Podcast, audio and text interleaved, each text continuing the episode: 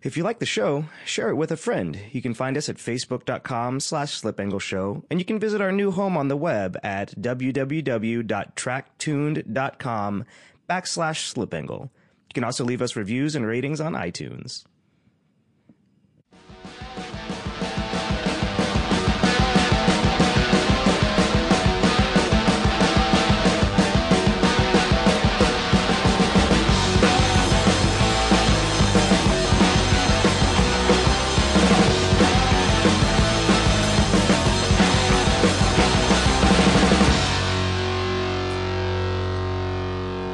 Welcome, everybody, to Slip Angle Show. This is episode 49.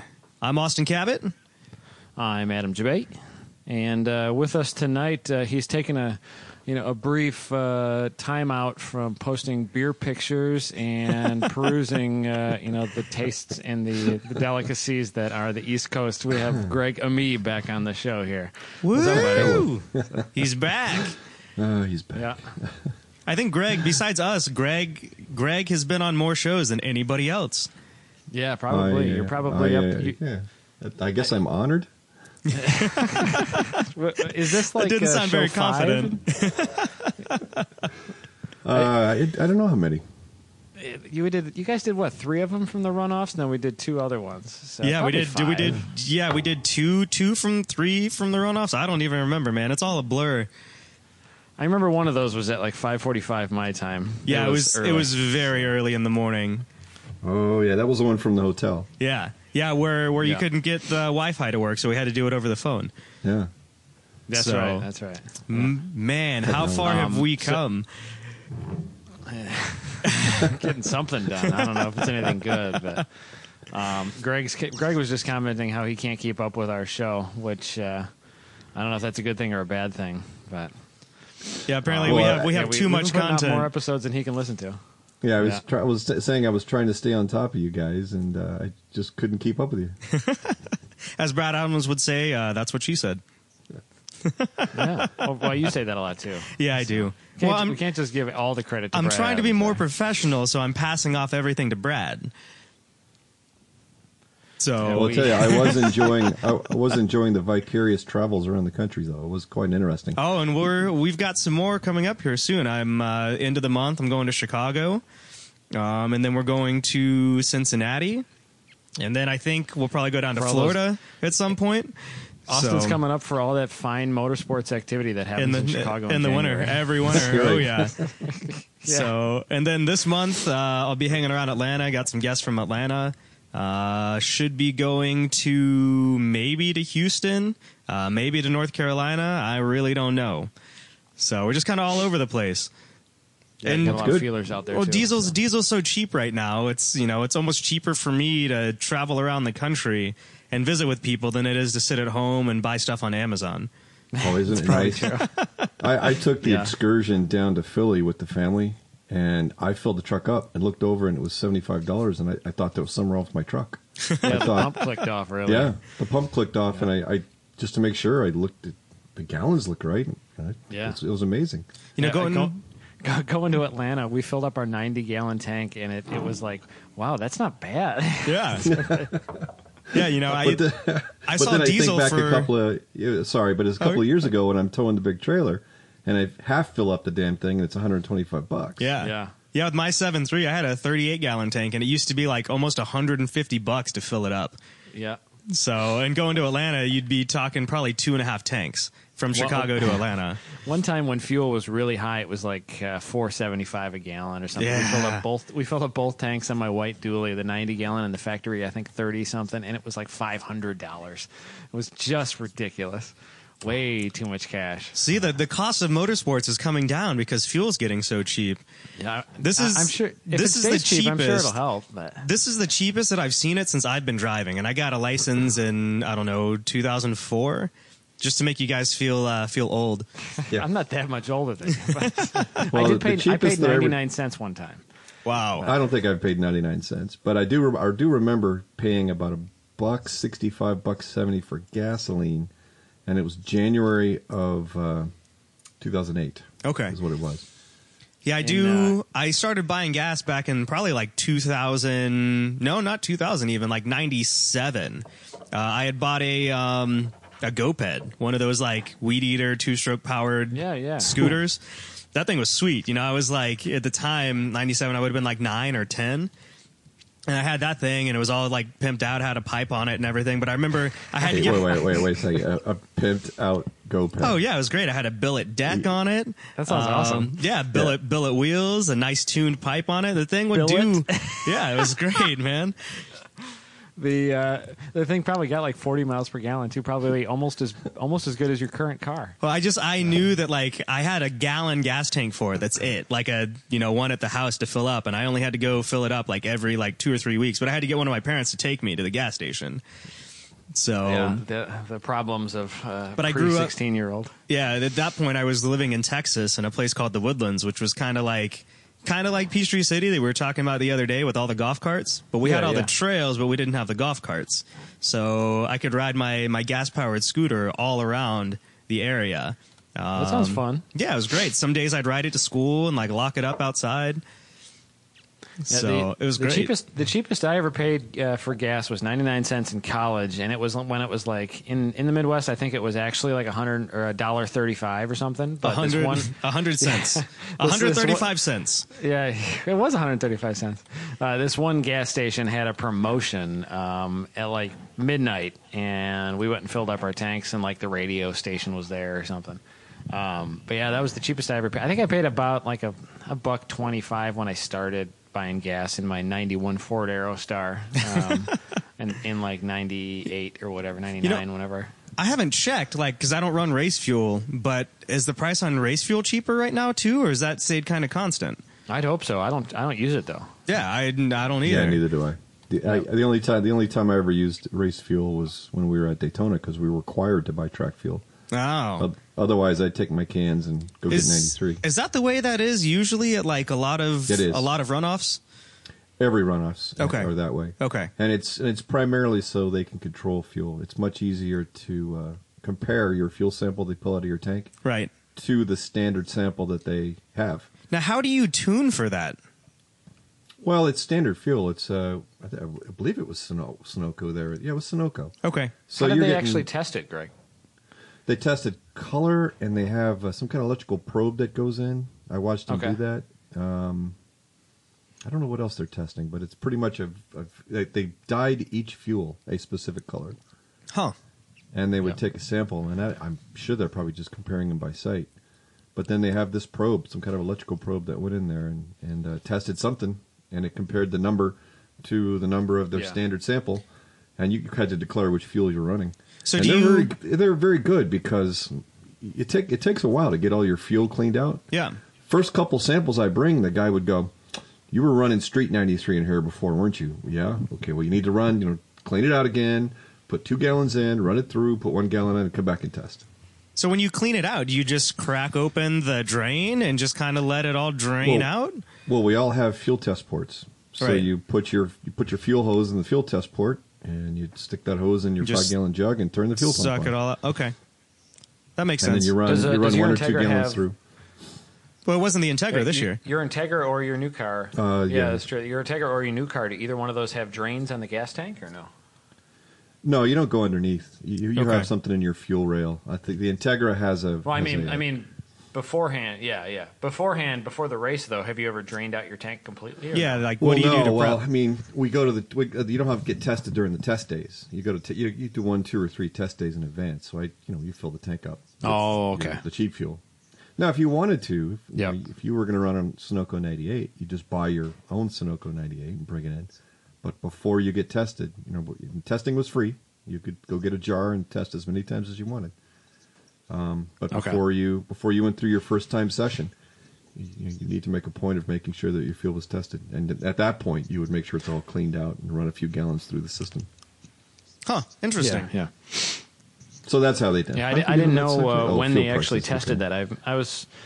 I was familiar with the testing thing, but I didn't know when you had to. I didn't know before you took the track if you had to test that or what. So Well, I suppose Um, you could go the whole week during qualifying and never get tested, and you know if you don't do well in the Yeah. race, you don't get tested. Yeah. But you're taking your chances because they do random. They pull Yeah. random people aside during the qualifying sessions, so you run the risk Okay. of losing your lap times. You're losing your times for that session if you don't pass fuel. Yeah. Okay. Yeah, you know, speaking of runoffs, I don't know what I'm going to do this year because there's runoffs going on, and then the same weekend there's the East Coast National Championships um, at Watkins Glen Yeah. too. So I don't know quite what I'm going to do. Yeah, not Uh, I gotta- You with going to go to one of them? You think? Or Uh, yeah, I'm going to go to one of them for sure. Uh, I'd like to make both of You know them. what we I know do? the the weekend for yeah, I was going to say. the weekend for for you know SCCA is a lot, or the week for SCCA is a lot longer. Um, the NASA weekend's a little bit Yeah. shorter. But or we could Yep. we could each go to one, but I don't know. I kind of want to go to both. I'm I'm planning on being there at Mid Ohio. Um, yeah, you're going to be running, right? And hopeful, well, hopefully, yeah. Yeah. Um, and so I, I probably can't unless, unless we race on Friday. I probably can't get to the other one, but yeah. um, yeah, we'll we'll see what the schedule shakes out to be for uh, STL. So. Uh, that would be Yeah, cool if you get to both of them. Otherwise, we can uh, we we can do this kind of stuff, you know. How and, long of a uh, drive would that be? Because like once that. you're once you're there, you know, once you're in Ohio, you're really not that far away. Are you? Ohio to Watkins Glen uh, Yeah. is that's only got to be I'm guessing six to eight hours. Oh, that's not bad. yeah, that's what I would guess. I was that's gonna what I would from guess about six. drive back From and forth. Connecticut, yeah, Connecticut to Mid Ohio is about ten hours, I think. Okay. And Watkins Glen's about five, so you got to figure, and you got to go north to get to the Glen. So I'm guessing, you know, of course, your listeners are now on the internet calculating exactly how to get there and how long it's going to take. But I'm going to guess six-ish hours. Let's see. I'm actually going to Yeah, look it up because I'm kind of I'm kind of curious. Yeah, you could spend a couple days at one, a couple days at the other, and then come back. It So- does depend on the schedule. Yeah, it could be a cool couple of shows. Yeah. Yeah, a So- lot of times at so the runoffs, uh, you'll run on Friday or Saturday, but Well, it, it, it Um, varies. and I then have- at the at the STL was uh, Sunday Wow. at Road America a few years ago. You were spot Yep. on at the six to eight hours. It's five hours and 58 minutes if you take I 86. Yeah. that's not bad. Yeah, it's only 380 miles, so that's not too bad at all. That's that's easily doable with, uh, especially if you have a tag team. So if I Yeah, can Brad- if I uh, can Brad convince one of our is hoping to run the other one. Uh, yeah. So yeah, whenever Brad's race is, we could uh, we could hop in the car, come to you know come to Mid Ohio. or vice versa. Yeah, Yeah. So and I hear Watkins Glen the, is uh, absolutely beautiful too. I Oh, think we, we might have talked about it on the show before. It's Greg's wrecked some cars place. there. And I've and so I've- and so has my my brand new teammate Kirk Nestis, who refuses to go there ever again. yeah, That you would think, make for a good I- I've, story. I've, I've seen you uh, refuse to go there again on the internet. Are you ever going to go there again? oh yeah, I'm going back. That's such Yeah, a, that's it- such a it, great uh. It, it it it claims some cars in some weird places. It seems, but I have um, destroyed one Integra. We didn't rebuild Yeah. it, and I have significantly well, seriously, not seriously. I damaged the other Integra this year. Both of them uh, were due to pretty much my own action. I mean, you know, I, I don't claim fault in those cases, but you know, it's had I made different decisions, they would have come up differently. In Kirk's, uh, in Kirk's, uh, Kirk's case, was a rough hit. That was a bad spot. Kirk Kirk raced Pablo or killed Pablo. Um, had to have been three, four years now. Um, that was just. I'm not even going to get into the details on that one, but it, it's no fault to Kirk's, and he basically got mugged and he destroyed the car. Ugh. And then Yeah, last it, it was like in it was like in a straight line. You know, you can wreck a car in a straight line if somebody hit, like pit maneuvers you, and that's kind of what happened. Yeah, that's kind of. Um, it was really weird. And Yeah. it was it was in the top of the S's. And then last year, last summer, Kirk wrecked the '99 Civic Si. Uh, he was passing was passing the outside of a Miata going through the outer loop, and the Miata broke a hub and took them both out Oh, into the wall. How how bad Yeah. was that accident on the car? Oh well, the car was repaired. The car's now owned by Rick. Um, it was it's the '99 Civic Si that was parked next to us, Austin at Daytona, just Oh, across yeah. the way. Yeah. That used to be a Maximum Attack Motorsports car. Oh, really? and uh, Huh. now Rick has it, and Rick's racing it, and I think Rick's selling it. I think it's up for sale. Okay. But no, the, Yeah, I think it is too. car. Yeah. They repaired the car, so Yep. it's a '99 Civic Si with the B16 in it. And Kirk, you know, Kirk's basically 0 for 2, and he says, "I'm not going back," which is too bad because he lives in Syracuse, New York. Yeah, right there. Man, you know, speaking of Hondas, I was having a discussion with Adam yesterday about the viability of a Del Sol as a good chassis for a race car. I don't know what your thoughts are. Um, Yeah, what do you think know about they- that, Greg? I, I mean, really, what's the difference in that between that and a Civic, other than potential Well, I th- issues in the rear window? yeah, I just Yeah, I don't get see a lot of them uh, out there. Aero. Yeah, a little bit of they're, aero, They're kind of cool yeah. cars. Well, they are cool cars. I think they're they're fun little cars, but really, it's a Civic Si in a different dress. Yeah. Once once you cage it, the stiffness. I mean, from the factory, they're actually very strong tubs because they've got basically no roof. Um, and the roll hoop is actually kind of a roll hoop. We tried to crush one that had been an accident with our tractor, and it like you couldn't crush it. Really? Um, and the same day, yeah, the same day we crushed a uh, '86 CRX. Um, like with one hit of the tractor, it was like two feet tall instead of four feet tall. See, this is Um, this I mean, is that, uh, that thing the, would. th- that's the uh, the Jabay method of crash test Right. ratings. Right. You know, Exactly, FIA gets exactly. FIA gets sleds and they put the noses and they have little sensors and things. Adam breaks out of track. we we use a three cylinder yeah we use a three cylinder diesel Allis-Chalmers uh, 160 or whatever our tractor is but uh, it it uh, like you could spear the thing with the bucket like at like full clip and it would it did nothing but like dent the uh, the roll hoop on that thing it's a very strong chassis and they've got a Wow. really big center like tunnel and they're very they're pretty strong but realistically it is just an EG with uh, with a different dress like you said I mean, is the is the tub Um, lighter? Or is no, it heavier? No, the tub is not lighter. It's heavier? It's heavier, Yeah, because it's stronger. okay. But but if you get if you're in a minimum weight class, um, you can probably make minimum weight with uh, you know with whatever motor. If you put like a 1.8 liter in there with Honda Challenge or STL, STL, or, yeah. you know PT, you'd you'd probably be fine because it could be sub 2,300 pounds without a problem. I'm guessing, but yeah. Um, they're cool cars. If uh, you know, they're they're quirky, and when they're lowered, they look really good. Yeah, they do. That Um, picture I sent you yesterday, like it, it looked really nice. With uh, I think it has some six sister-in-law ULs on it. It's, yeah, my sister-in-law has one, and it's gor- I mean, it's a pretty car. She's got it. It's pretty lowered. It's turboed. Uh, it hasn't moved in five years, but it's pretty. Yeah. Yeah. uh, yeah, they're kind of neat. They're they're fun little track cars. I don't know if I'd pick one to build a race car because you can't store anything in it when you're towing. Um, you know, it's because it doesn't. It's got a trunk, but it doesn't have like you know the hatchback. You can just cram the world into Now that you see, thing. now Um, now you and I have had online discussions about the significance of intakes and exhausts and and you know creases and silly little things that I say don't make any difference in our racing life. You just Yeah. showed me that you are a down to earth practical person who is going to choose their car based on what can be stored inside, and I love It's it. true. I love it. I love it. That's- what car well, are you I going to don't- race? I don't Well, have a big you know, we're gonna get our- we're going to measure we're going to measure centers of gravity and we're going to check angles of momentum and rotational mass. Now we're going to go with the hatchback. We can put more shit Adam's like, I can't sleep in it, so exactly. yeah, that's So, true. so there you go, Well, man. I- Gre- Greg has these. Greg has this big enclosed trailer that he now has to brace the roof of for the big Connecticut snowstorms, or else it crushes the roof. He literally had the roof of his trailer crush in. Yeah. Um, but uh, I, I, I I play with a f- with an enclosed trailer, and you got to cram junk in that thing if it's raining, man. So oh yeah, the uh, the car needs to swallow things for me. You know, absolutely. I'm waiting for you, Austin. I- and, and just make sure you're clear. No, I'm that's saying what she said go- there, I'm Austin? saying, I'm, you know, I'm saying, I'm saying, go girl. That's the that's the way to choose your car. And I'm not being facetious. that's right, man. so I guess that's why Adam will Um, never build a Miata because there's just not enough space. No, you can't. You can't fit 16 wheels and tires in a Miata, dude. You know, speaking speaking of Miatas, Chandler Marr actually just asked on Facebook. Uh, he wanted us to ask you, with your newfound respect for Miatas, Greg, uh, what would it take for you to build or race one?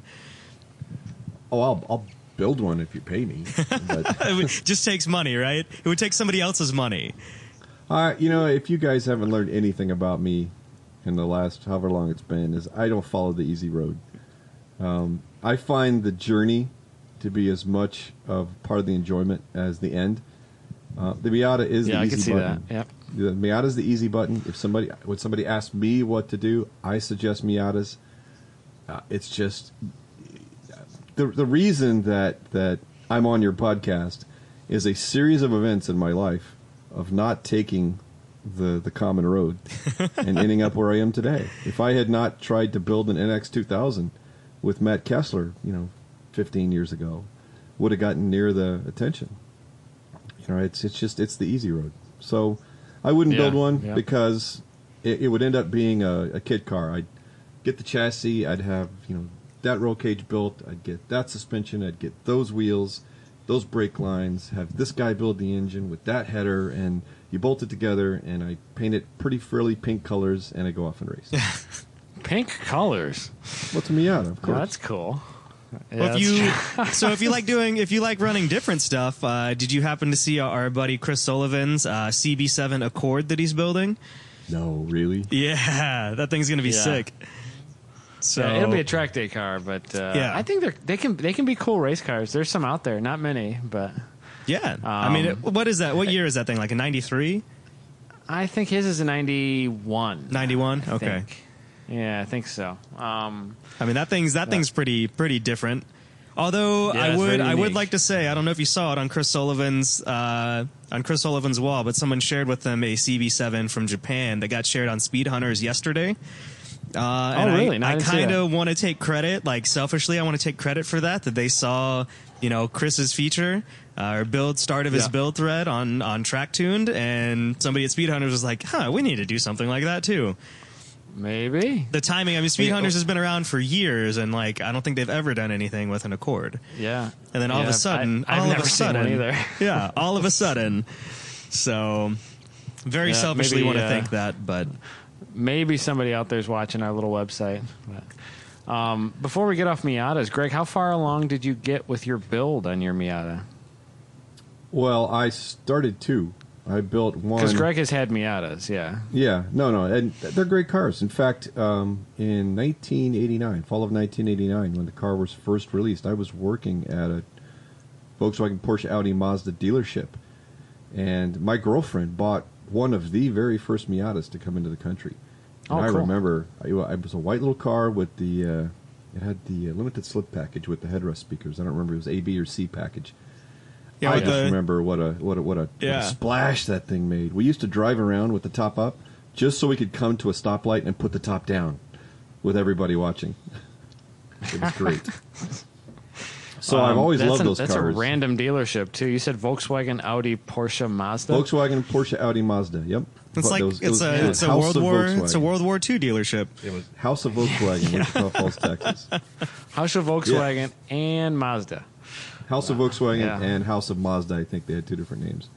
So, Okay. and then I had a, I have a real close flying buddy, uh, Jim Slay, out of uh, he's now in Florida. He had a blue one, Mariner blue one. Used to always Yeah. borrow that thing every time I went down to Florida. I when uh, in the early 2000s when we had that NX 2000, it was an ITS, and I, we didn't think it was ever going to get to go to ITA. So I basically gave up on it and started building a spec Miata. And this would have been Okay. 2004. So it was like right around the beginning of Spec Miata. Then It was. Yeah. And and so I built a spec Miata. We got the car completely built. I mean, the car was running, and I was getting ready to put it on track when they Okay. classified the I the the NX in ITA, and I sold the spec Miata to uh, Tony Sinise, and uh, and then I started working on the NX. I Okay. bought another one. Had to have been around 2007, 2008 from Dick Patillo, and I was going to Yeah, turn yeah. it. Was that was a '94, and I was going to turn that into an ITA car. Uh, the car was not as solid as I'd hoped, and I got I checked it out and bailed on it. And that's when we started focusing on the Integra, me and Jeremy Below. Okay. Um, There'll, the, there'll probably uh, be one of those in my future. Those are great little cars. I, I, I have no doubt that I will own one in the future for the street. You guys got me thinking K20. I was thinking small block Ford, but Well, man, now I'm thinking see what K20. I'm Oh, what I'm K20s are thinking so now, fun, man. and this is this is a little relevant too. You know, maybe a little bit of NC Oh, yeah, action. yeah. I know what you're going to say. Yeah, a little bit of NC Miata motor action and an NA or an NB. Yeah. Um, like the guys at, D- at V8 does that Roadsters actually are working on. require? Does that require a subframe, or can you put It that in the factory subframe? It doesn't require one. It just takes a lot more work to get it to work with the factory subframe. Okay. So I'm pretty Is it an sure that that's going to be or- happening. But um, Yeah. yeah, I don't know exactly exactly what it is. But I mean, you can get, you know, uh, Shondell at V8 Roadsters was telling me you can get the motor, trans, and ECU for those things, the whole setup for like fifteen hundred bucks. yeah. So the new motor super- for the new NC. Yeah. So you know, it's Um, a, yeah, it's Greg- and with the tune you can make like 190 horsepower. That's a lot of power, man. Yeah. yeah. We we, we had that letter in the uh, in the ST uh, uh, committee about the V8 Roadster subframe thing, Yep. um, and that was regarding this swap that he's talking about with the newer Okay. Miata motor, the NC Right. Miata motor, into the older Miatas. So Because Um, then instead of running, uh, you know, running a, a rotary motor, uh, you could run the NC motor, uh, and probably an STU car with that much power and how light they would be. yeah, a two liter car in STU is like in the low 2,000 uh, pound range. Um, Yeah. So I feel like I it'd be a great car for like that. 21, 22. It'd be Um, inexpensive to build. It'd be inexpensive to run, and then you could run it, you know, at open track days and still have fun. Uh, Well, and still be STL. I mean, Yeah. you you always talk about our slow cars not being fun. I have a lot of fun in my CRX. well, no, not, not fun, but for those people that, Yeah. that want to run those faster lap times for an Oh, ego come for an on. ego no, thing. no, That's no, no. I'm with Adam on this one. I have a lot more fun making a slow car fast than taking a fast car and going slow. Absolutely. That's right, baby. But what if No. you what if you take a medium fast car and drive it really fast, like an S2000? it's a medium fast car. Then you're racing against other medium fast cars that are going just as fast. Well, the best part of having a slow car at a track day is when you pull in after you pass that Corvette or That's whatever, right. That's and they look they look at your dumb little Honda and think, "Where's the turbo?" And there's no turbo, and then Oh, yeah. that's the biggest win right there. Yeah. that's why you got to And build so- slow cars, Austin. yeah. So to answer Chandler's question, I'll never build. I'm, I'm not building any more race cars. Period. Yeah. Um, oh, we need to talk about your new race car. Yeah, Yeah. well, that, I didn't. I didn't build that one. So just, but just to answer Chandler's questions, I'm never going to build one. I'll probably have one for the street someday. Yeah. Um, and I and I race. Uh, I I get invited to race Miatas on occasion for the enduros. Okay. I raced one. Uh, God, I raced. God, what was the last one I did? It was. I think the last one I did was VIR a few years ago. They're fantastic little cars. I love driving them. Yeah, they are really fun on track. I've only been in a couple of them, uh, but it, there's nothing that sucks about a Miata on track. no. Even if it's got No. lame street suspension, they're awesome. Yeah, I mean, my, my red Miata, that's all it was, was lame street suspension. And that thing, They're so great. that thing was a blast, dude. Yeah, and it wasn't even ruining good. lives. They were, Yeah. I mean, they were like off the shelf stances that were probably had like 40,000 miles on them. Yeah. Well, Because I but- but bought, I bought the the- car with them on there, but it was great. But that's a nice thing about those things is they don't need that. It, it was who was it? it was uh, Drago that had an STL Miata that Yeah. he found Yeah. the full race suspension he built for the thing at I think it was at Road America. He just didn't like it, so he put his spec Miata suspension back on this STL build car and Yeah. went fast. Huh. yeah, the even the, I mean, the Spec Miata guys go really fast, and it's like a basic suspension package. Yep. Uh, and everybody's on the same stuff basically. You can only play with you know all the adjustable things like alignment and tires. You know? Ride height, yeah. Um, but And yeah, that's that's how good that car is. yeah. yeah, they're really good. Um, let's, And by let's, the and uh, by the way, Chandler, my respect for Miatas had more to do with the drivers at Daytona than the cars. I'm still yeah, that giving was those quite a cars race, shit. man. That I quite still a race. can't figure out how the heck that happened, man. Like how nobody like saw it happening. I, no, because because here what ha- here's what happened at Daytona. It was at night. It was dark. They were going to die, and they finally realized it. Yeah, there wasn't a. s- Was there a single wreck? There was this. There was a st- uh, there was a wreck going into turn one at the start, Oh, okay, the start. Yeah, but it that was. makes some sense. I think it was more towards the middle of the back, yeah. and uh, and he didn't take anybody else out. I think maybe one or two guys spun out or something like that. yeah, So I mean, that's you know that's a lot of respect. Even the guys at the back that might not have been as competitive still were able to keep it on track for the most Yeah. part. I mean, that's uh, that's pretty impressive. the So, uh, the, hang the on a second race here. looked like a lot of fun, man. It was uh, it was very cool. Yeah, you should have you should have been there, man. You should have Well, been there. I was sitting in my basement watching it on the on the laptop, uh, waiting to record with you guys. I mean, you're you're doing pretty much the same thing we were doing because we were sitting at the trailer watching it, you know, Yeah. on on the TV. yeah, So- that, that was a cool race. I remember thinking, "Oh my gosh, where did that guy come from?" Yeah, Well, Jonathan Goring really yeah, snuck exactly. up on people there. Yeah, that was awesome. Well, Um, what was so- what was funny, you know, all of us that were sitting there, uh, we thought he was a back marker, and we were like, "What's this back marker doing, getting in the way of these front runners?" Yeah, everybody thought he had just being he was being lapped. That's what they thought. Um, a couple people. Uh, it's, it's no, he worked his way up and he was there. But- Yeah. It was So, a a- very actually, good I'd, race. I'd like to, I'd like to point out you guys need to find some way to do this uh, real time because the reason Chandler got to ask this question is that we both posted on Facebook. Hey, we're about to get online and we don't know what to talk about. What, what should we talk about? Yeah. So this, so this is becoming a this is becoming a crowdsourced question and answer session. Yeah. Yeah, we, we we've got a bunch of questions up here now. um, what, yeah, you wanna? uh, you should uh, pick one. You should pick one, Adam. I, I, well, I'm I'm curious about Greg's new toy that he's playing with. Oh, yeah. Uh, We- we need to make sure we on get the that on the covered. forum about. Yeah, we need to talk, we quick talk about Greg's new foray into carburetion. Carburetion, well- man. You know that's that's a yeah, blast you're, from you're the playing with carbs. I am. Yeah. I am. I you know a few Uh, years ago I us went on a that no carb diet. quick. Porsche 914 two liter. It's uh, I think we talked about this on on, an, on a pre- previous podcast, but I have a street and, car. and you've got a street. Ca- yeah, I you've got do, a street Yeah, one they're- that you've aren't they just like the same color too? no, they're diff- they're one's orange, one's red. Oh, But in okay. the, in the bad cell phone photos, they look very similar. Okay. So I had this streetcar that uh, a, a, friend who's also a, a member of the forum that shall, shall, shall not be named. He had this and it was not running and it really needed some attention and he offered it to me and he offered it to me years ago. I said thank you, but I just don't have the money and the time. And you know, about once a year for a couple of years, he'd come back and he'd say, "No, I still have the car," and I'd say, "Man, I want it. I really want it, but I can't do it." And then probably two summers ago, he came and just made me an offer that was just very generous. So I bought it, and it became the project. And I, you know, dropped a lot of coin into it to get it running again. I gave it to a pro up here in Connecticut, Chris Foley with Tangerine Racing.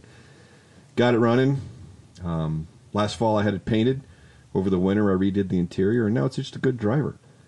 And uh, I was driving it to the one of the races up here in the Northeast, I met a friend who races, and he happened to be renting a Miata, and he's, you know, he, he said, you know, I saw the car, and we talked about it, and I said, what happened to your old race car? It was an ITA 74 914 two liter. I still, I still have it. And I said, what are you doing with it? He says, well, you want it?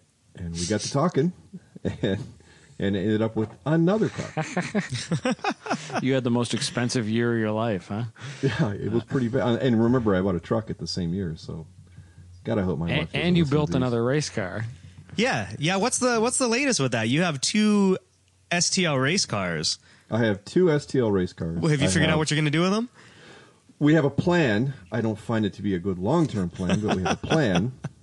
Um, the Integra, which is what you know I owned for the last several years, and raced during the year last year.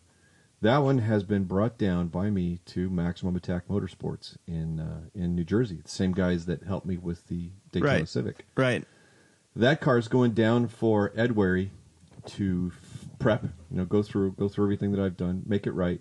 That car is going to be campaigned in the majors and the runoffs next year by Kirk Nestis. Oh, cool.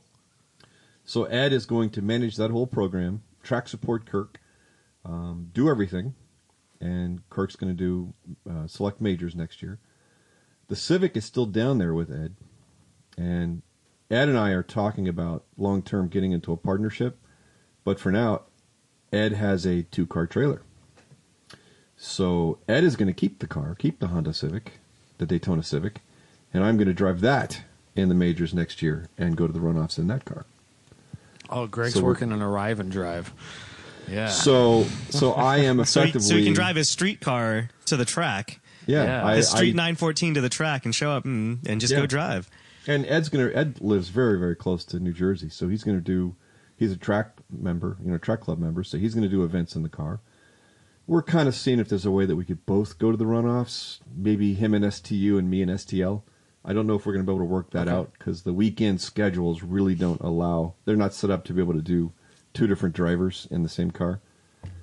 Um, yeah, you might have to do a bunch more runoffs or regional. yeah or so something with we would probably have to we would probably have to do a whole nother series of weekends but in the end i think ed's also has some other projects that he's got a mustang that he's working on so right now kirk is definitely in the integra next year it's already been restickered in maximum attack i am definitely going to be in the civic with the goal to go to the runoffs leaving me with an empty garage so the ita the ex ita porsche 914 also went to Chris Foley at Tangerine because it needed an engine.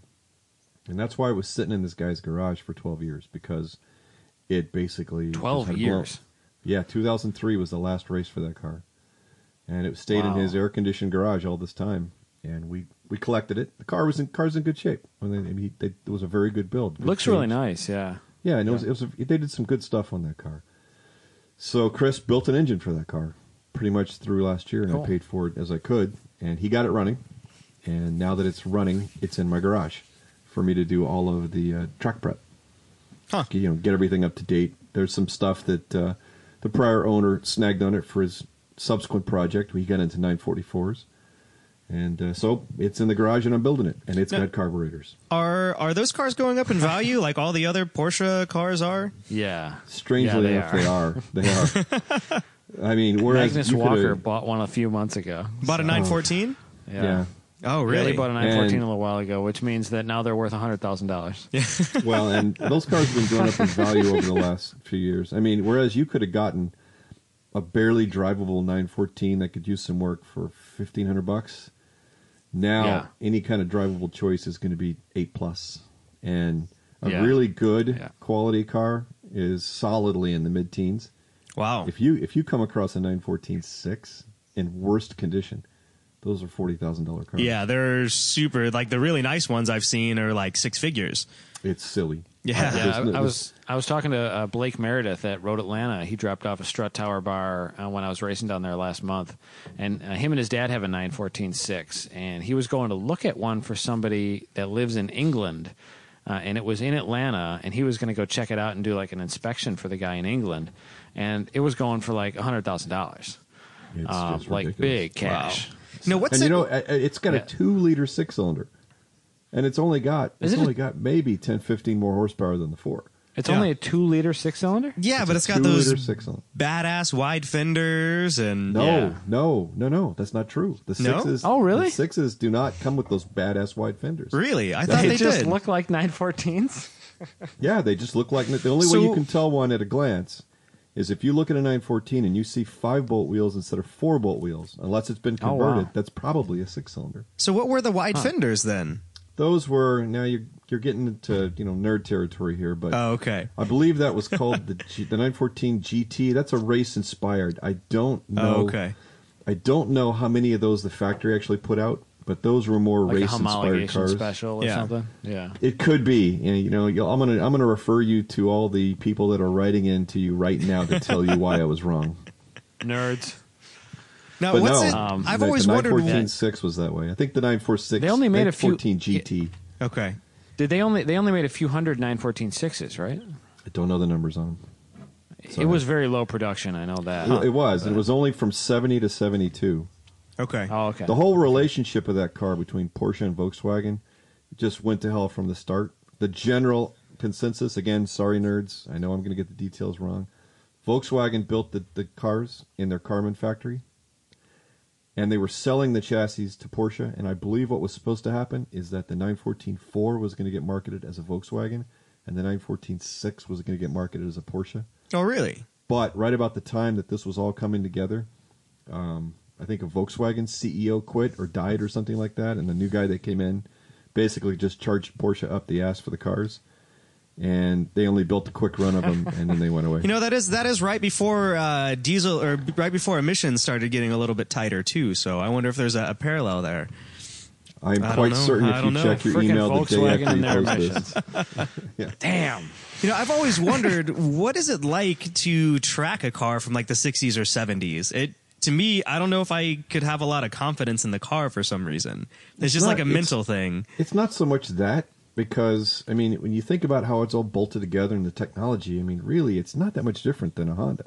Mm-hmm. The the difference is that it's not quite as precise. I mean, my Yeah. street car, driving my street car, you have to think about where you put the shifter because it it's it's not snick snick. But it's definitely not Miata like Yeah. because the because My the, Honda's not very snick. I mean, does it snick. does it does it feel like a Volkswagen Bug shifter? no well yeah kind of Like kind of kind of like vague. it's it's not you can make it so it's not too vague, but it is a shaft that Okay. goes all the way past the engine, past the transaxle, and either comes in the ass end of the tra- transaxle on the very early ones, or goes on the side of the transaxle, side shift on the later ones. Um, it's not it's not as good as my Integra, and the seating position is slightly off. I mean, it's got a flat floor, and you're kind of flat, and the pedals are slightly offset to the right because your the wheel is intruding into it. Not as bad as the Europa that I had was, but you know the position's not right and the where the steering wheel is is not just perfect. I mean, it's it's just a different feel and it requires thought. It requires you to think about what you're doing. But it's not a not really a dangerous car. I mean, it's it's about the size of a Honda Civic Yeah. and it has roughly about the same amount of metal around it. Yeah. And once I- you I cage it, once you cage Yeah, one, I mean, it, all the If safety stuff good goes out the window yeah. anyway. Yeah. Well, the 914s, anybody out there who's looking through He- Hemmings right now, 914s are bad for rust. Make sure you check all the Yeah. right places. Look it up. I remember Especially that. under the battery. There's, there's a place under the battery called the hell hole. And basically, that's where the frame, Brad Brad Adams Rots. knows where that is. yeah, it, it rots.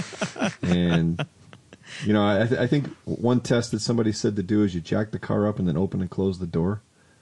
Uh, because, uh-huh. you know, they do tend to bend in the middle. Huh. Man. So eh. so this one this one's carbureted now because the stock fuel inject they all came fuel injected. The stock fuel injection on it is a bit problematic, and uh, Yeah. what kind of what it- kind of stock system was that? Was that like a Bosch system or it's a Bosch L Jetronic or a D Jetronic. Okay. Uh, and it's electronic injectors. It's a uh, map system, but you know it's old old parts and and it- Really it's kinda old stuff. it's more and- and more an trouble old than it's worth to get it running right? Well, it, it's not terrible. It's not a terrible. I still have the fuel injection on my street car, and I'll keep it there.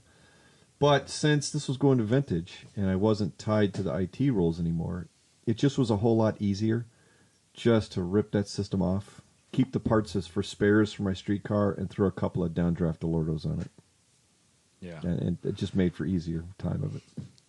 Have you ever So run vintage figure out those before or no? No, I've never run vintage before. Yeah, I've always wondered if like vintage racing is real racing eh, or if it's kind of more like reserved a little bit. I think it's. I think it's from probably a lot I'm- of both. Yeah, exactly. What I was exactly. I think it's a lot to do.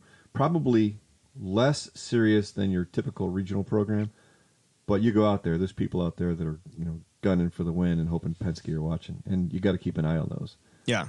Uh, Labor Day weekend, um, I was asked to be an on sidetrack. You know, uh, uh, what's the word I'm looking? Observer, because the group there had some complaints about driver aggressiveness. Huh. So, so I and a couple other people were positioned at various places around Lime Rock to watch driving and report in um, incidents and behavior, and for the most part, people were fine. But there are there are cases where you know they're going out, they're going for the gusto, especially when you got uh, spectators. I mean, if any of us have Yeah. raced around spectators, even though you like to say that it doesn't make a difference, when you're coming around that left-hander at Lime Rock and the whole side of the hill is filled with people waving, it makes an effect on your uh, on your brain. Now, for a lot of those classes, do they run like newer radial tires, or are they still running, you know, old like period correct tires? Or It depends on the group. okay, Uh, the ones that I'm looking at racing with, uh, there's there's there's a plethora of groups I could race with. The common denominator there is they all want you to run dot radials with two thirty seconds tread, so that means no ho hos. huh? So um, PCA Porsche Club allows you to run Hoosiers. Okay, They're they're much more serious racing. They're not historic. They're real Porsche racing. right. But pretty much all historics groups are looking for dot radials with two two uh, two thirty seconds tread. So I'll probably be running Nittos or anybody out there wants to give me free tires. I'll put your name on the side of the car. So Hoosier like, are you Hoosier like R sevens not considered DOT radials that Nope. have two thirty seconds of a tread? Nope, Huh? nope. In fact, in many cases, they explicitly say you can't run those tires. Really? So you can't run cast offs from your other cars or anything, huh? Nope, nope. But it runs the same Yeah, size as, as Miatas, so if I wanted to, I could I could run spec Miata tires. Yeah, just SM SM sevens now, I Yeah. guess, right? Mm-hmm. Huh? Yep, but no, I'll be running street tires. Or you know, you know Okay. what I mean. Your regular Okay. street tires. Well, the nice part about street tires is you can just leave them on all season and never look at them, rotate them around, and they'll last forever. So, Especially on a car that Um, light. and you get it. Yeah, you get about the same experience. You know, there's, they're, they're pretty fast. In in my mind, I will I will tussle with people, but this is not competition. This is you know Yeah, we don't we don't run fun. we don't run to the same prep level. We're not scrutineered to the same level. Um, it's all about going out and having a good time. Yeah, it sounds like a good time. Um, yeah, the uh, the the car. Uh, what do, what all do you have to do still? You have to do like harnesses and window net and Yep. tune the Well, carbs, or what do you all have to uh, do? Tune the carbs for sure. In fact, we're gonna probably have we're gonna rebuild them this week, and I've got a f- stuck float. I think I'm filling up a cylinder with fuel. So do the carbs. I've already redone the fuel system. I didn't like the way the fuel system was done. I've already redone most of the electrics. I didn't like that the way that was done. But the rest of the car is in pretty good shape. It's got good Penske shocks on it. Um, Mhm. I've got you know I got the seat mounted. The window net's all done. I got to buy some harnesses. Put a fire bottle in it. Um, Okay. And put some fender up. flares on it. yeah. Well, the problem with fender flares is now It's you got to put big f- wheels and tires on it, and when Yeah, you put big wheels and tires on it, now you need more power. Yeah, that's And when true. you get when you when you when you got more power, you need bigger brakes, and then you need bigger suspension, and now you need to just open up your checkbook and spend a lot of money. Yeah. All That's going to be be All a sixty thousand dollar build before Greg knows it. I am Yeah, before I am even get waiting. the trailer. well, bo- both of these cars, given the amount of money that I had to put into them, and, and I've got roughly about ten grand in each. Um, That's they're not actually bad. worth. bad. They're actually Yeah. worth that. These two may be the only cars in my entire racing history, driving car history, Did you make money on? that I actually sell them for more than I paid, including what I put into them. yeah. Just don't take him to Watkins Glen. That's Just all. don't take them. See, before we know it, like all Yeah, the STL cars are going to be gone, and he's going to be just buying vintage cars, racing them and flipping them. Yeah. We- because it's the only way you can justify it anymore. Well, He's going to be I- making 50 grand a year racing Yeah. old cars. I'd love to be able to say that I had the forethought to see the surge in these cars, and I made a conscious effort to look to get in there and buy into them at the right time. When in fact, they just happened to find me at the right time. you know, Yeah, I think I I, think I the I Fiero. don't- I think the Fiero is next. I think I need to start snatching up all the Fieros that I can. I think That's that comment. idea. I think that comment goes right in with the uh, with the uh, diddied up GoPed. Yeah, the billet. Yeah, Yeah, I'll that's- have that's- I'll have I'll have billet floor mats in my Fiero. Freaking Fieros. We should we should K swap Um, a Fiero. Or or cut the windshield No. off. cut the windshield off. Make it like No, a we should- production. We should not do that. I, I have a buddy who who uh, built a, a Fiero for Chump Car, and they put a 3800 supercharged V6 from Pontiac Grand Prix in it. Yeah. Um, and and all it did was fall apart everywhere else. They're terrible cars.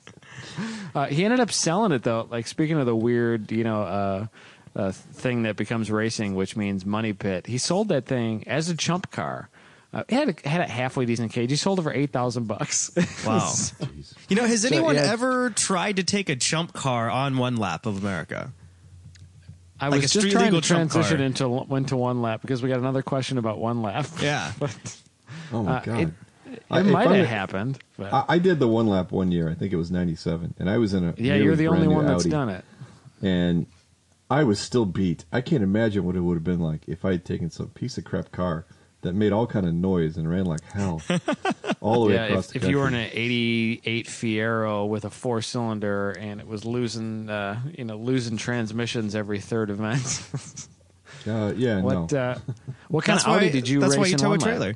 yeah. Yeah, Yeah, you what- could cram a trailer full of old transmissions. Yeah, there you go.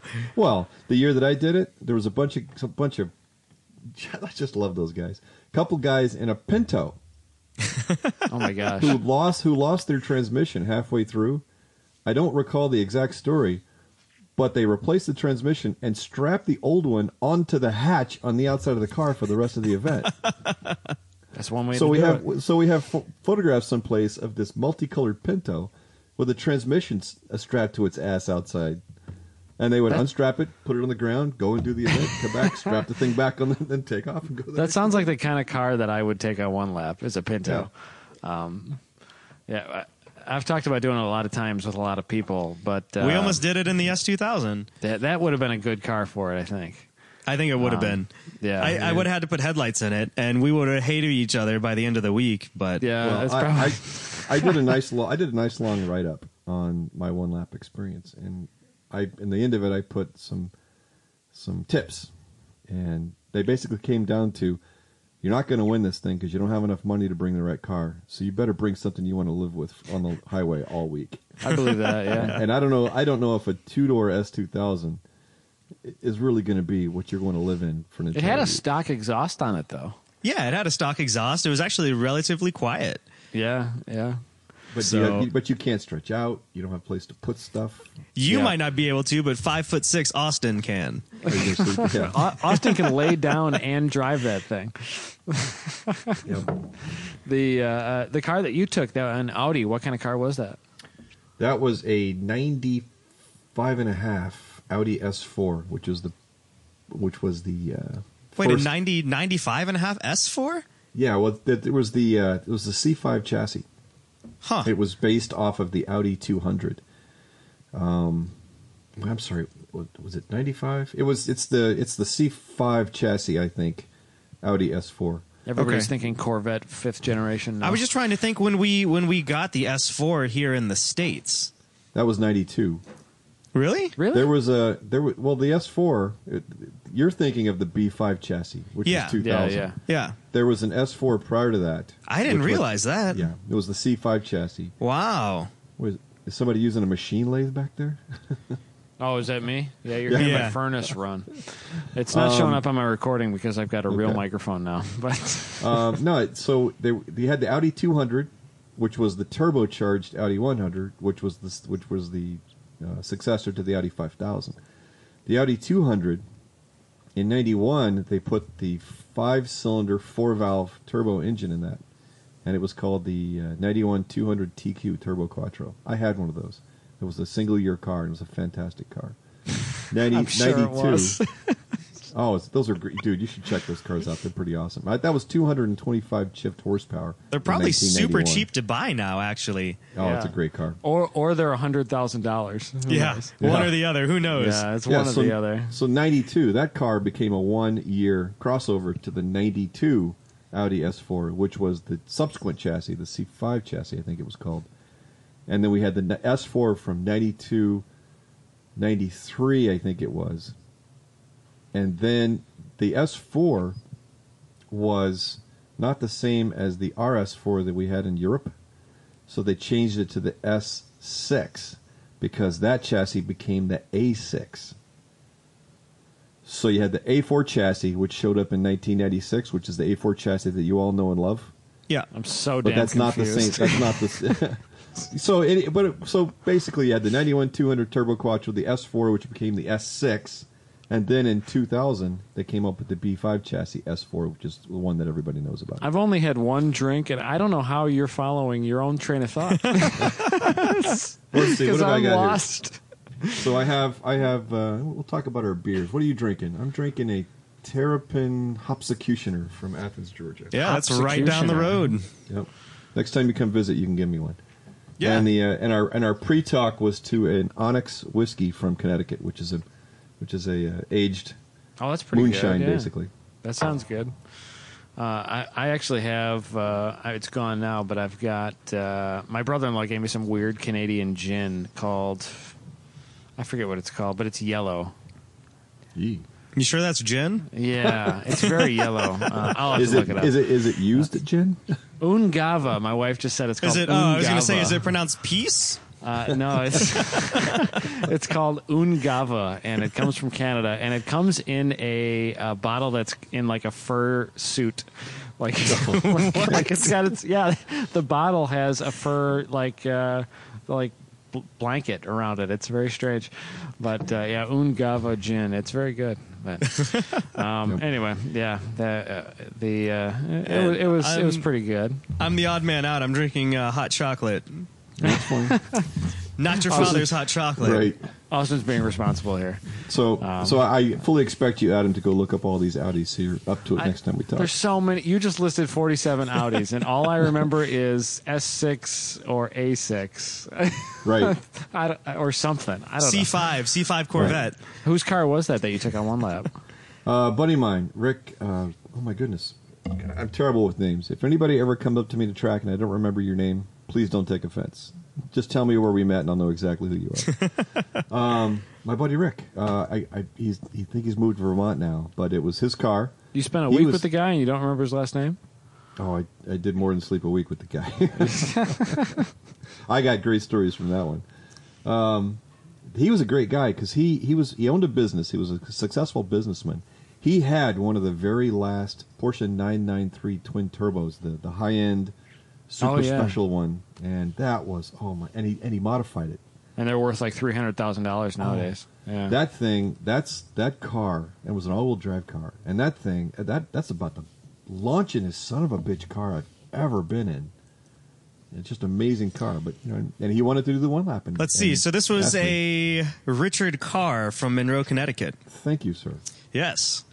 Uh, 1995 Audi S6. There you go. So it was an S6. Okay, right. Wow, and there was a 96 S6 wagon that was competing against you and an S4 Yep. Quattro from 93. Mm-hmm. Wow. Some old stuff. Yep. Wow. Yep. Yeah, you know, all of this stuff is on onelapofamerica.com, surprisingly. No. They've got They all even- the info, huh? Yeah, I can actually look up That's the cool. uh, the race results too. Like, you want to know what lap time you guys ran at uh, Las Vegas Motor Speedway, number one? Uh, that was Rick driving that one. Okay, what about number two? Or what? What's let's No, see. I think he did. I think Rick. Let me see. Las Vegas was Rick did both of those events at Las Vegas. Okay. Yeah, it looks like that year you guys went to Watkins Glen, Michigan International, Gateway, Second Creek. What was Second Creek? That's in Colorado.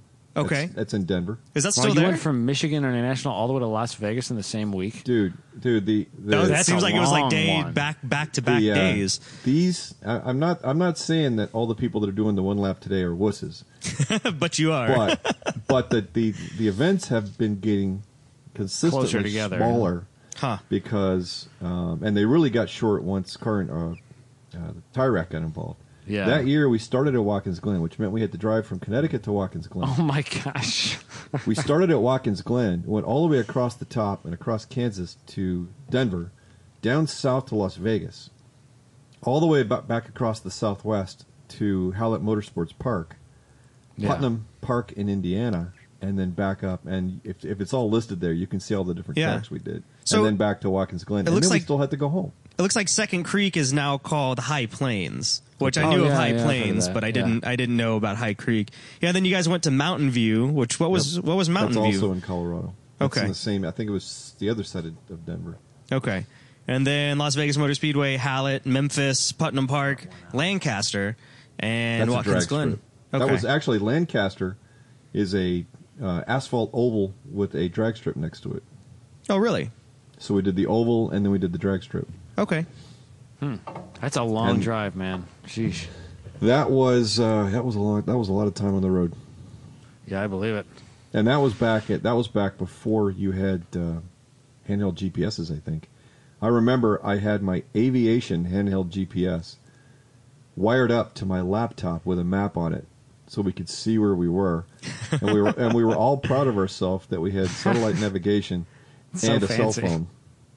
We had Rick's Yeah. cell phone, so You're way ahead of the times, yeah. And I think that for the whole entire trip, we spent two nights in a hotel because that that I still have the road book for that thing. First of all, hats off to the organizers for that event because we got to see some incredible countryside. A lot of it at night, but all of the road segments on that thing were set to where you could do the speed limit. I remember, I believe, 1997. I, weren't we pretty much still 55 miles per hour around the country? Yeah, yeah. It didn't go up uh, past that until yeah until I got my license. I think I think the law changed in '96, but nobody had changed them by '97. Yeah. So they did the timing in the route book such that you had to do speed limits on all the highway segments. Problem is, they didn't put any time in there for sleeping, eating, peeing. Yeah. So Man, that's a long week. you- It, it it behooved you to get out there and just bust tail so you could get to the track, park outside the track because it hadn't opened yet, and try to sleep. yeah. You just sleep So- in the car. Yeah. Hey, no I'm- thanks, so, man. I Yeah, would have been I would have been awesome at one lap back then. yeah. when you were 19, you would have been really good at Yeah. it. Well, I think we. I remember we got a hotel someplace in the Upper Midwest. It might have been Michigan, and then I remember they had a, a layover day in Las Vegas, so everybody got to sleep at Las Vegas. But then after that, it was bust ass home. Wow. That's a long and week. then and then we spent the night in Watkins Glen that night and came home the next day. was that like seven or nine days for you then, or how many days was it? I believe we started on a Sunday morning. We drove to Watkins Glen Saturday, Mm-hmm. and then we arrived back at Watkins Glen Sunday night. Okay. Yeah, I think it's still about a, a solid week right now. But So if you had to pick a car to do one lap in, like right now or this this coming year, what what would you pick? Something comfy, Yeah? something quiet, something with a lot of power. Like a '95 Audi S6? You know, those were those were pretty darn nice cars. I like those. Things. Yeah.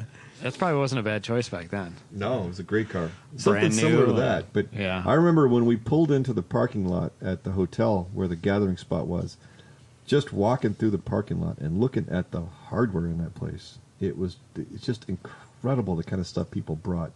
Just kick ass built up Porsches and Mercedes and Audis Yeah. and That There was event a was very Mosler. big back then too. I remember reading uh, reading stuff about it. Oh yeah, and you and Rick, I mean Rick was pretty confident about his chances because he had this modified, probably 350 horsepower all-wheel drive car. Yeah, And we walked through the parking lot and went, dude, ain't got a chance. Man. Uh, well, we're we're running about an hour here, guys. Yeah. Uh, it- you, uh, we're gonna have to have Greg on. He's got too many stories. We're gonna have to have him on again. and Good thing we're he's gonna- got his we're own gonna the- microphone. yeah. He's Yeah. he's invested now. Yeah, Yeah. And, and for having a cold, you didn't sound too bad. I didn't even hardly hear you cough. I think I coughed more than you. But I'm, I, I, it's probably probably the alcohol. yeah, that'll happen. that'll happen. So, So are there, are there any more quick questions we can get through to get out of here? I think Uh, there definitely there definitely are. I think. Um, let's y'all got? see. What do we have? Well, the uh, Christian Ship asked uh, about what the worst rules and torturation you ever saw was, and that might not be a quick question, but you got anything uh, off the top of your head? Oh, oh boy. Um, yeah, it was an autocross, Autocross. and it was it was uh, I believe, and it, it may have been it may have been secondhand. I don't recall this exactly, but um, whatever class it was, let's just call it stock back then. Um, you had to keep your car stock. Well, the Yeah. guy wanted to remove his horn, so so I guess let's just say it was for airflow. I can't remember why. Right. Well, he removed his horn, and he got protested. So they pull him up, and they said, "Pop your hood. I want to see your horn." He pops the Yeah. hood. There's no horn, and they said, "Where's your horn?" He pulls out this clicker out of his pocket, That makes some holds sense. it, holds it over the engine, and clicks it. And the guy says, "What the hell are you doing?" The rules say that you have to hear the horn over the engine. Over the inch. I get it. Over top of it, right? Yeah. Well, that yeah. seems that seems like something that I would do. That's funny. Or or the Spec Miata some years ago. I, I'm guessing it's probably five, six, seven years ago.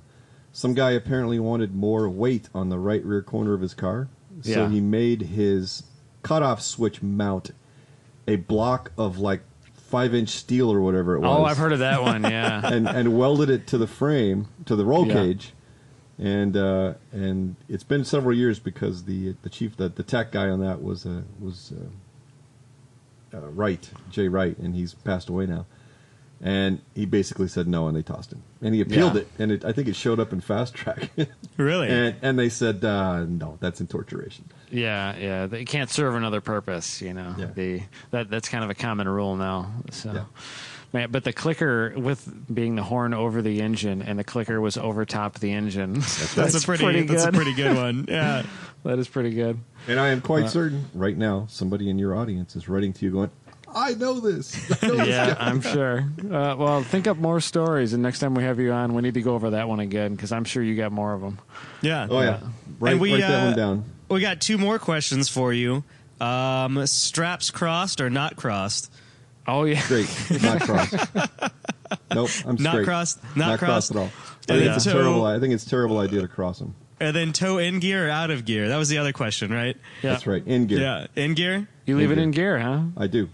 I Okay. do because because if it's strapped down properly, it doesn't matter. And if one of my straps popped, Yeah. I want to I want to use the engine compression to keep it from moving. That's true. That, You that's don't kind want of to. my You don't want to lose of it too. inside the trailer. I mean, that's always fun. You think the transmission in your truck's going out. and- Oh, you know what? I'm Good yeah, job with the- that one, Austin. Right. You know, the, the, the, the crossed, I don't like crossed because it it allows the it allows the uh, straps to stretch a little more, and Yeah. the rear straps are there to keep you from going forward. And I don't think the gear is important because if you're at the point where straight or crossed or the gear in or out makes a difference, you're Yeah. probably upside down and you're more worried about getting out of your truck than you are whether or not Yeah, everything's on fire and the cops are coming if that's the problem. And and bottom line, I've got storage, transportation, and, and paddock insurance. And Yeah. as far as I'm concerned, I'm not going to call 911 for about 20 minutes. It's a good idea. Let it burn to the ground, baby. That's right. yeah. All right. Well, and I'll, thanks for coming I'll on, wave, Greg. I'll wave at the traffic as they go by. It's, uh, it's it's always fun talking to you, man. Same here, guys. Anytime. All right. Well, we appreciate it. We can't make these things too long, or else everybody will complain that they can't listen to them all, like Greg. Exactly. Can't, can't stay on top of you boys. All right, we're, I'm going to go watch uh, Netflix with my wife, and uh, Greg's going to drink more beer, and we're going to all send our things to Austin so he can edit it like a little slave. So. um, at, at, uh, we got another Ross Oh. Bentley driving tip coming up, Austin. Yes, we do. That'll be coming up here shortly. And Yeah. I just got an email uh, or a message from Dave Blingett uh, Okay. from NASA. Uh, who's been on the show? He's going to be in Atlanta this Friday, picking up one of those Elan uh, NP01 NASA Ooh, prototypes. fun. Yeah. And I think I'm going to go meet him there. So we might have Very some cool. coverage and might have those guys on a future episode. So We'll that'd be take really lots cool. of pictures, buddy. Yeah, I sure will. All right. Well, uh, yeah. Thanks for coming on, Greg. We'll uh, we'll we'll get more requests and we'll have you on again. My pleasure, guys. All right, Thanks so much, guys. See Have ya. a good night. So when we had Ross on the show, we talked a little bit about car dancing, uh, and here's Ross to kind of explain exactly what he meant by that. we love driving, right? And and to me, the the the magic point, that just that super special sweet spot of driving a car, is when you get to the point where, you know, you're steering the car with your feet, and the steering wheel becomes more of a brake. So the idea gets to the point where the car is moving around and sliding. You're right at that limit, and you're changing the direction of the car with the balance with the throttle and the brake more than you are with the steering wheel. And the steering wheel, your job there is to actually get the steering wheel out of it, get the steering out of it, to minimize the amount that you scrub off. So that's when it's uh, to me it's like you're dancing with a car it's car dancing to me that's that's my deal and that's what your goal is to get to that point where like i said you're steering the car with your feet the balance of the car and the steering wheel becomes a bit of a brake and your job is to use it as little as possible that's the magic time in a car For more speed secrets and to find out more about Ross's new Inner Speed Secrets 201 e course, visit speedsecrets.com. We'll see you guys next Tuesday with episode 50.